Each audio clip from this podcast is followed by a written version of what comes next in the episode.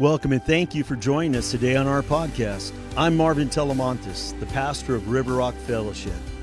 Hope this inspires you and builds up your faith and helps you to see that God is moving in your life. Enjoy the message.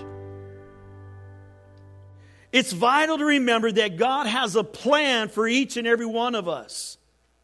That God has a plan to prosper you, not to harm you. That God has a plan to give you strength to overcome. That God has a plan to hold you secure with his ever never ending love. The church is a place where we can discover his plan. The church is a place where, where hope happens here. Well, Father, we just pray for this day. Lord, give us ears to hear what God wants us to hear. Give us eyes to see that God's moving in our lives, even when we can't necessarily see it. Give us a nose to smell the rose of Sharon, to know the presence of God is in this place and in my life. Lord, give us tongues that would speak and edify and lift up one another in the name of Jesus. Hands that would touch the way Jesus would touch. Father, we pray your will, your way in our lives. In Jesus' holy name. You say with me? Amen. You know, there's a story told about a young professor slash preacher. Um, he was out of, uh, from yesteryear, a Harvard Divinity School of Theology. And this prof told a story about himself when he was preaching in Louisiana in a country church. And all they had was a single light bulb because electricity was just barely hitting that part of, of, of the country. And so they had one little light bulb in the center of the sanctuary for, for services that night. So it was pretty dim. And he's preaching, he's about halfway into his sermon, this, this uh, prof slash preacher, and in the middle of his sermon, the light goes out. It is pitch black in the sanctuary. And being young at preaching, he doesn't really know what to do in the circumstance. He does, he's just kind of tripping. He doesn't know what to say. And then one of the elders, way in the back, he yells out, Preacher, keep on preaching. We can still see Jesus even if it's dark. Sometimes it's in the dark places of life where it can be easier to see the hand of God and sense His presence than in any other time. Maybe you've been in a dark and a lonely place and you just need Jesus to show you the way out. Why don't you go with me to John chapter 8, verse 12? And in here, Jesus refers to himself as the light of the world. And says in verse 12, Then Jesus spoke to them again, saying, I am the light of the world. He who follows me shall not walk in darkness, but have the light of life. It's Jesus who illuminates our way out of the dark places, in those lonely places and restores our lives. So, when it comes to having hope in God, there's three great choices we can make. And if you want to fill in the blanks, that's great. It's on your notes there inside your bulletin. And here's number one. Number one, choose to have hope in God's plan for your life. We were created by God, He made you with meaning with significance and with a purpose. You're not an accident. God equipped you with unique gifts to be used and to be shared. You know, some of the biggest questions that we ask throughout our the human history of life from the beginning of time, you'll hear the, a few of them. Here's just a couple of them. Number one, who am I? Another one, why am I here? You know, I shared a few weeks ago, I mean, one of the most exciting things in my life took place a few, about, I don't know, maybe a month ago by now. Um, it was incredible. Nikki here in, in church a few years ago was with my wife, and they were in conversation, and, and my wife found out, Chris found out that, that Nikki does um, ancestral background. She does a lot of research in that area. And she says, Well, you know, pastor's adopted, and he doesn't know who his biological dad is. He knows his bio mom, but not his bio dad. And she goes, Well, let's find out. Maybe Pastor would say, You know, look. And so I said, Yeah, okay, I'm, I'm old enough. We're not going to freak, hopefully, their, their family out as bad and, and all that. Let's, let's do it. Well, come to find out, um, she found out because we didn't even know the spelling of his name. All we had was a name John Bouchard. And uh, it's, it's spelled J E A N, not John as in Jonathan.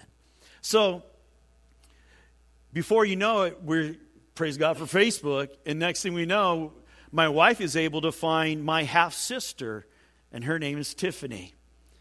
And we started reaching out, and apparently, when I finally got on the phone with Tiffany, she, she says, I instantly knew you were my brother. I said, How? She says, I saw your picture on Facebook, and she goes, I knew those eyes, I knew those eyebrows, I knew every. She goes, There's no way that guy's not my brother. I knew instantly. We hadn't even said we're looking for John. We just said, Do you know a man named John Bouchard? And she goes, Oh, no, no. She is an only child, always wanted a sibling. Her mom had a hysterectomy in her early 20s and couldn't have any more children. Well, here's the interesting thing how God's plan is so divine, always so moving. When I became a senior pastor, gosh, we had been in full time ministry around 16 years at that point. And uh, we moved up to a place called Grass Valley. We had an opportunity for like three different places, but we picked Grass Valley, California, up there by Auburn on Highway 49. Come to find out, John Bouchard lived in Grass Valley. I had no idea. As a matter of fact, he was a builder and an architect. So he designed and built this pizzeria place. I bought pizza from there. Had no idea. It's not until we we pastored there, we moved to Iowa. I was there for 10 years. We've been back here. And all of a sudden, all these years later, some 15 years later or so, I find out my dad built the joint that I eat pepperoni pizza. He probably drove up and down past the church because my church was on Highway 49. I'm telling you, God has a plan. And He's trying to tell me through all these years, Marv, I didn't forget. I was causing there to be connections for a time and a season when it would be most meaningful to you. To show you that throughout the whole journey, I was there. I was there. There are places in your life that make no sense to you right now. But at some point, when the time's right, God's going to open up that chapter. And all the previous chapters of your life, they're going to make sense. That God was there. He was protecting you, He was guiding you, and He's going to fulfill His promises to you.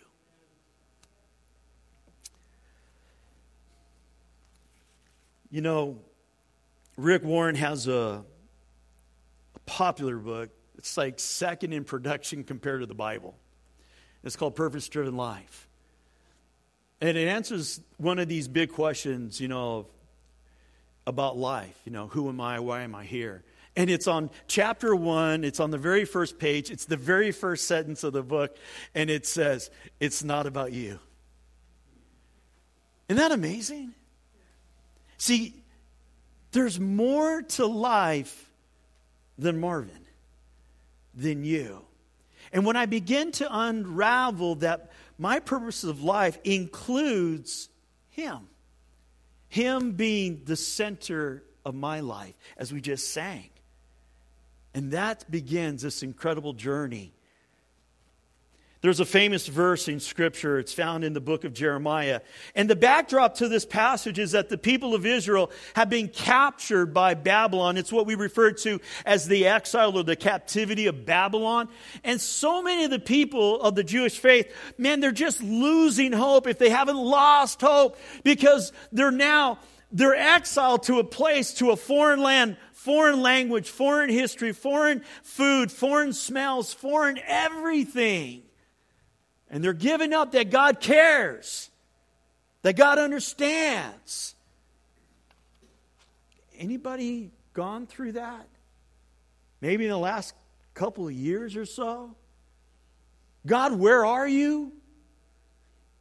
I've lost a family member. I lost a business. I lost a job.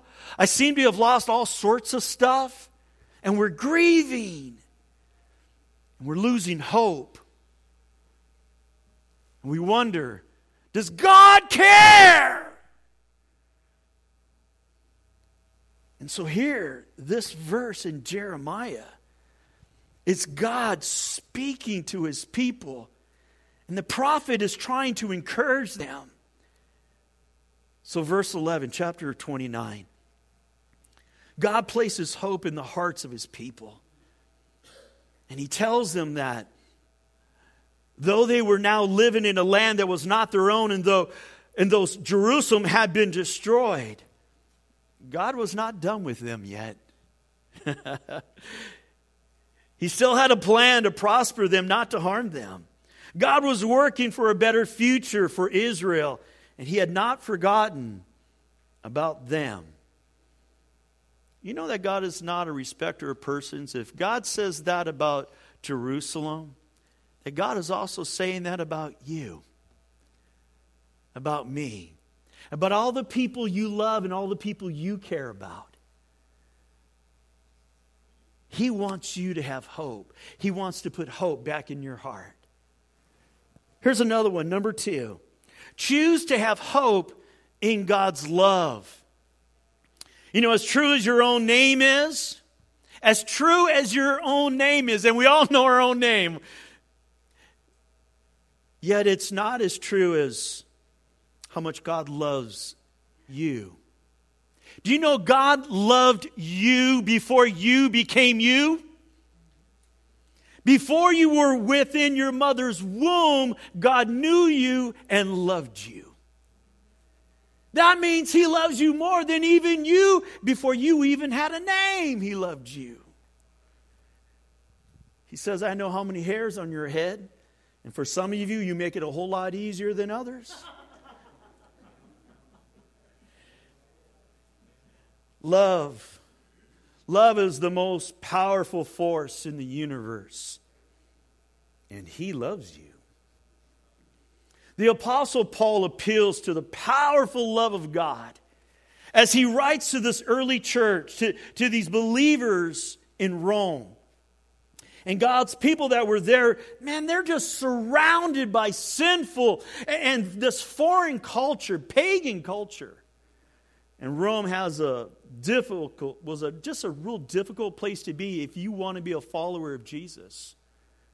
There was persecution, there was suffering. And Paul wanted to instill hope into the believers that were there in Rome.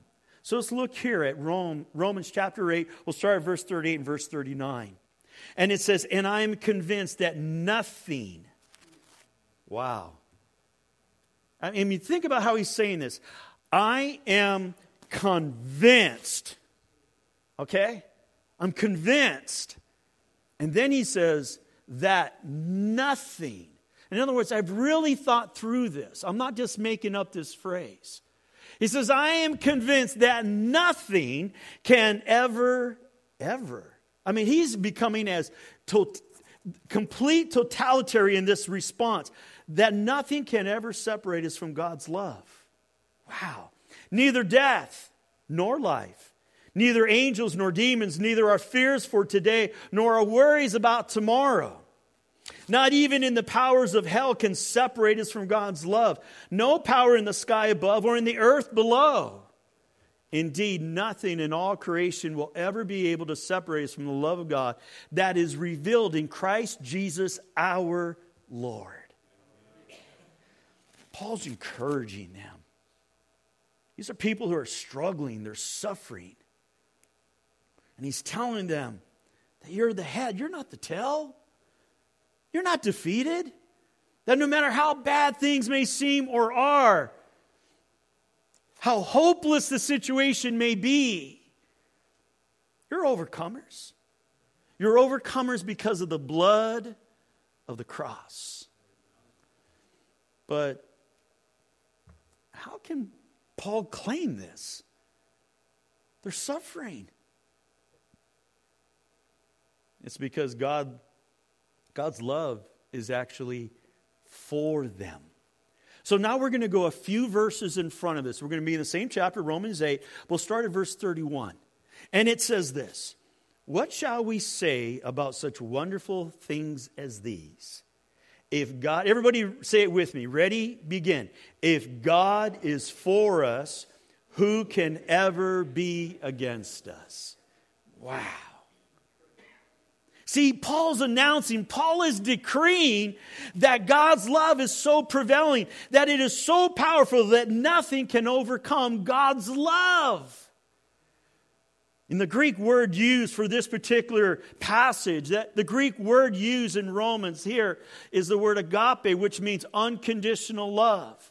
You know what that means? That means you can't do anything to earn that love.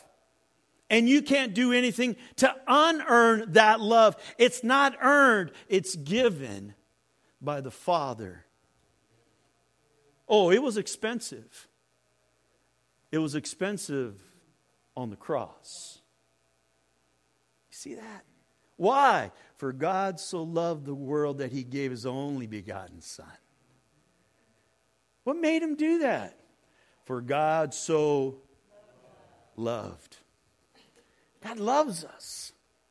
The enemy wants to think that God's mad at us, that he, he's really, really upset. You know, he's got that big Louisville slugger. He's got a great swing and he's just waiting to connect, and you're upside. Bam!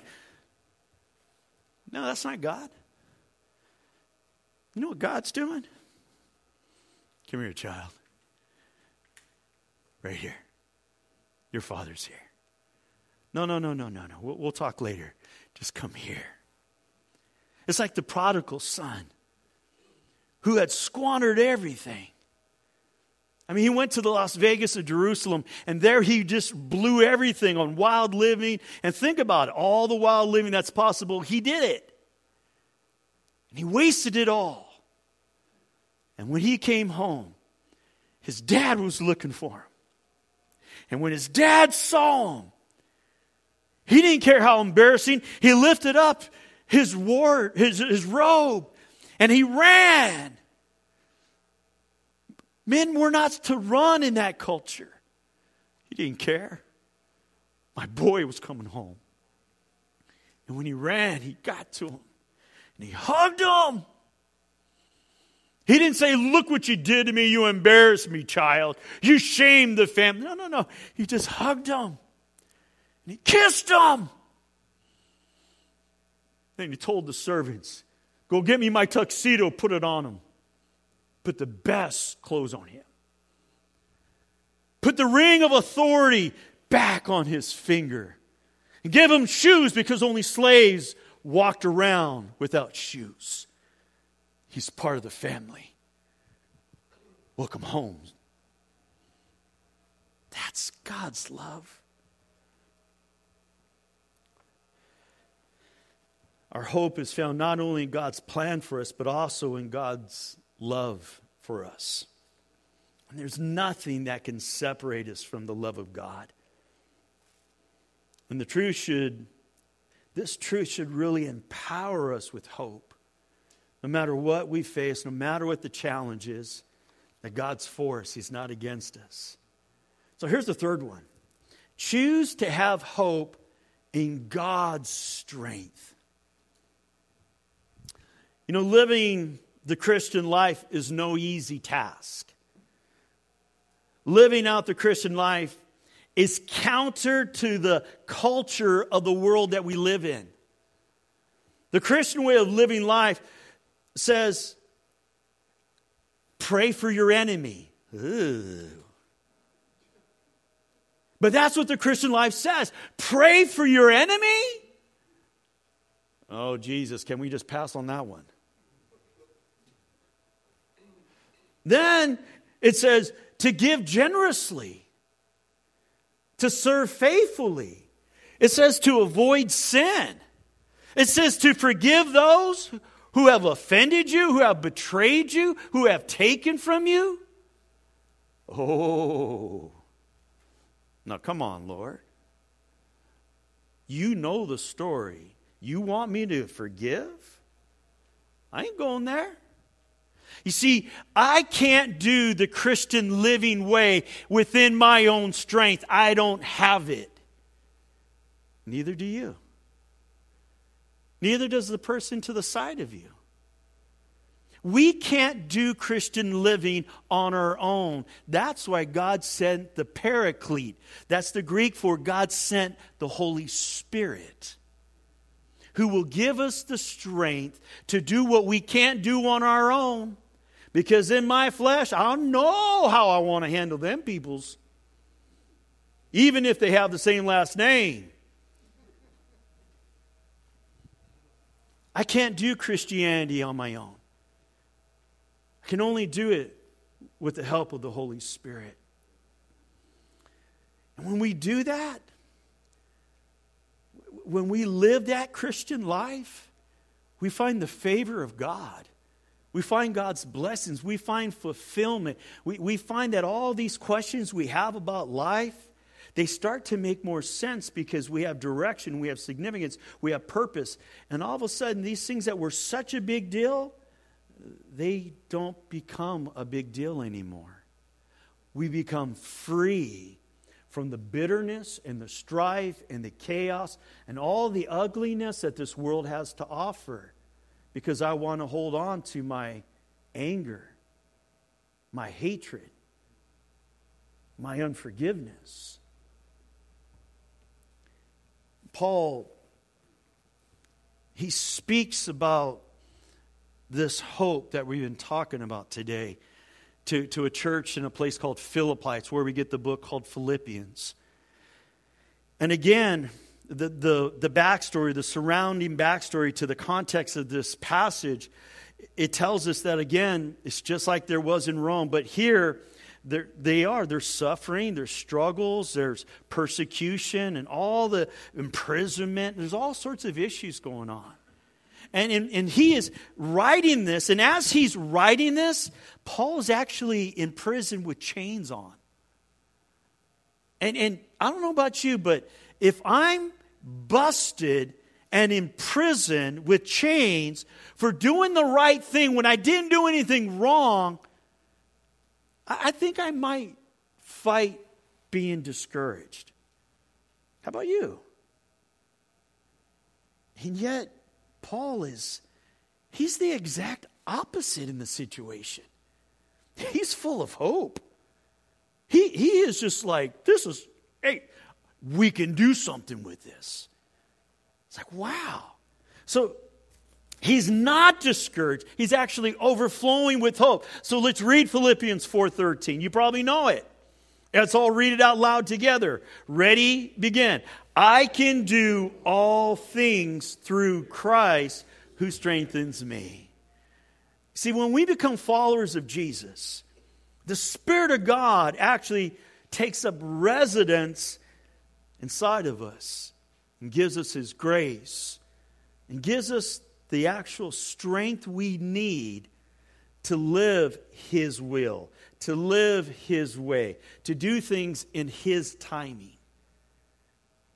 So, as an example, maybe we feel like we can't forgive a certain person who's done us wrong. And they hurt us. You know, it's one thing to do something wrong. I, I, could, I could take some tools away from Bob. And I'd take these really nice tools that Bob has. And I got caught. I stole them. Bob says, Hey, you stole my stuff. Well, here's some money to replace what I stole. Or here are the tools that I took, and here's some money. I can make restitution for the stuff I stole. But if I was to take from Hunter something that came from his soul, I damaged his soul, not his stuff, but his soul. There's no amount of money that's going to make restitution for taking from his soul. Do you catch that? And one of the hard things is when you've been offended, when you've been betrayed, when you've been lied about or false accusations, and you've been violated, It wasn't your stuff, it was your soul.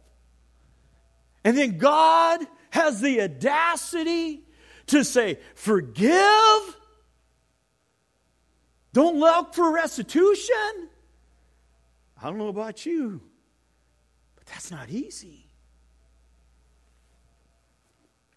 Well, I'll tell you what happens. When we forgive, when we let go, then God pours out and does a work at the level of your soul that cannot be done by human hands. And then he uses that crazy story and it strengthens the body of Christ. And all of a sudden, God blesses you, sometimes tenfold. There's a guy by the name of John Bevere wrote a great book called The Bait of Satan. I'll be honest with you, I didn't like it at first. I was in my office and I started reading it because I was dealing with some stuff that had hurt my soul. And I got into a couple pages.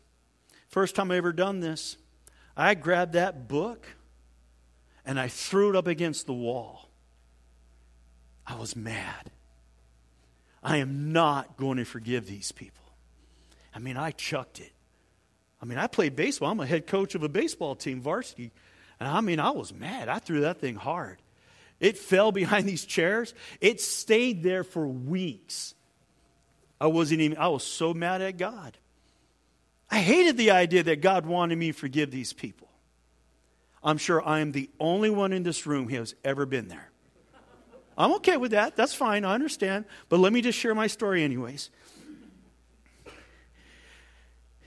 John Bevere tells a story that the way these natives would catch monkeys is they would attach a chain or a rope to a tree and then to a coconut.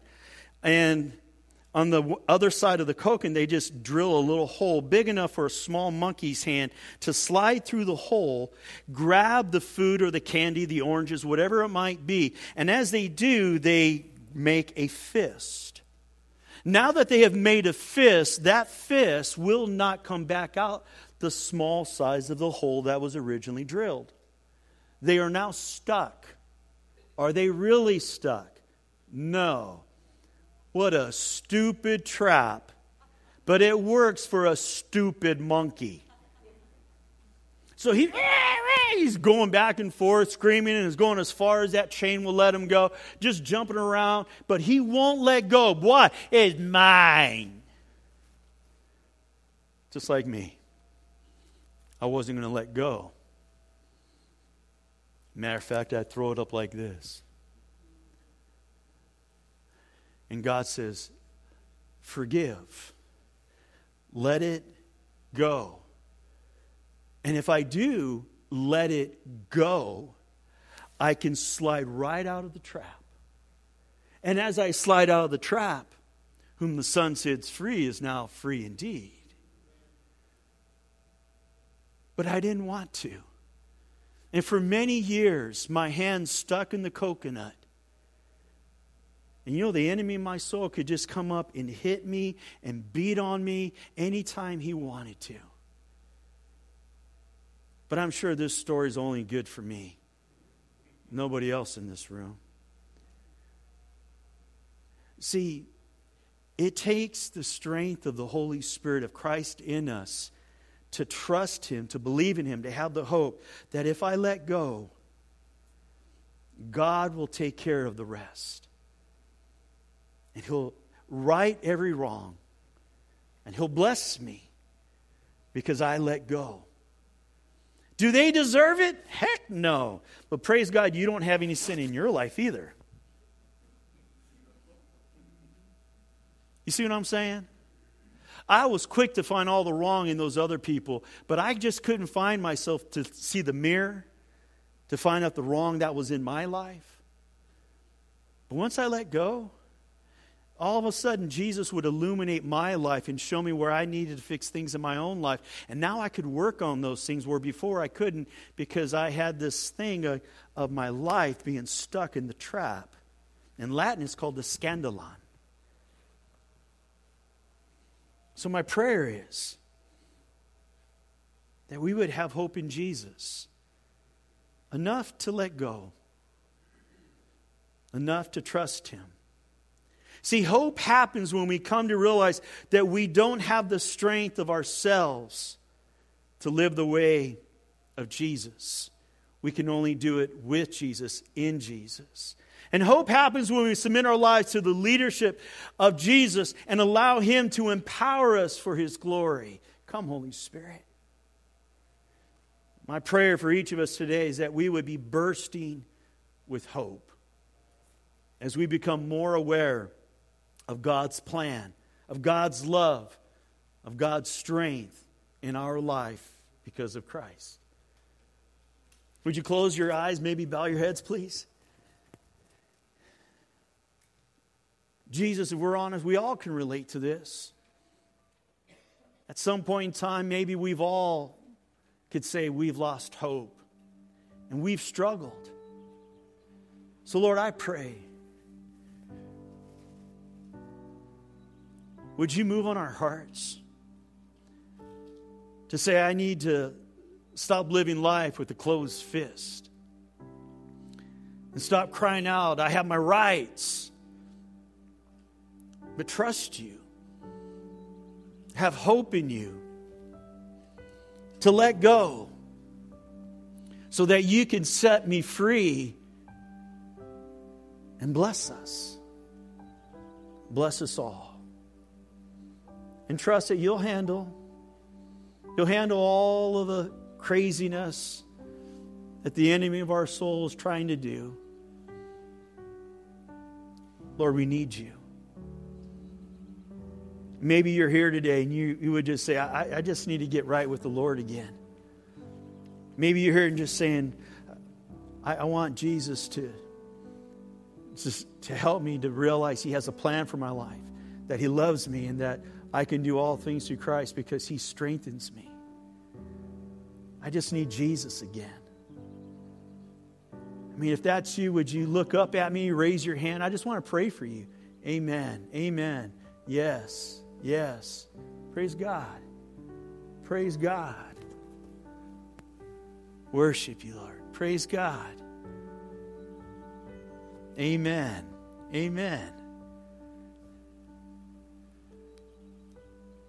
Thank you, Jesus. Amen. Amen. Say, Dear Jesus. Say it with me, everybody. Dear Jesus, thank you for dying on the cross for me. I know you have a plan for me. I know that you love me. I know I can only do this with your strength. Jesus, help me to let go, to not have a fist. Jesus, write my name in the Lamb's Book of Life. Be the leader of my life, be the Savior of my life. Write my name in the Lamb's Book of Life. Make me a Christian. Now, Jesus, I pray for each and every person who prayed that prayer. Help them to know that you're right there saying, Welcome home. I've been waiting. I got the best clothes for you. I got shoes for you. I got a ring of authority for you. Welcome home. I've missed you, child. Now let's go forward for the cause of Christ and watch what great and amazing things I can do in you and through you. Lord, bless your people. Help us, Lord, to know hope happens here. In Jesus' holy name, amen. Well, we hope this message helps you to take your next step closer to Jesus. Here's a great question to ask yourself right now How will I be different because of what I just heard today? Well, for more info about us, go to rrf.church or find us on Facebook. I'm Pastor Marvin, thanking you for taking the time to join us.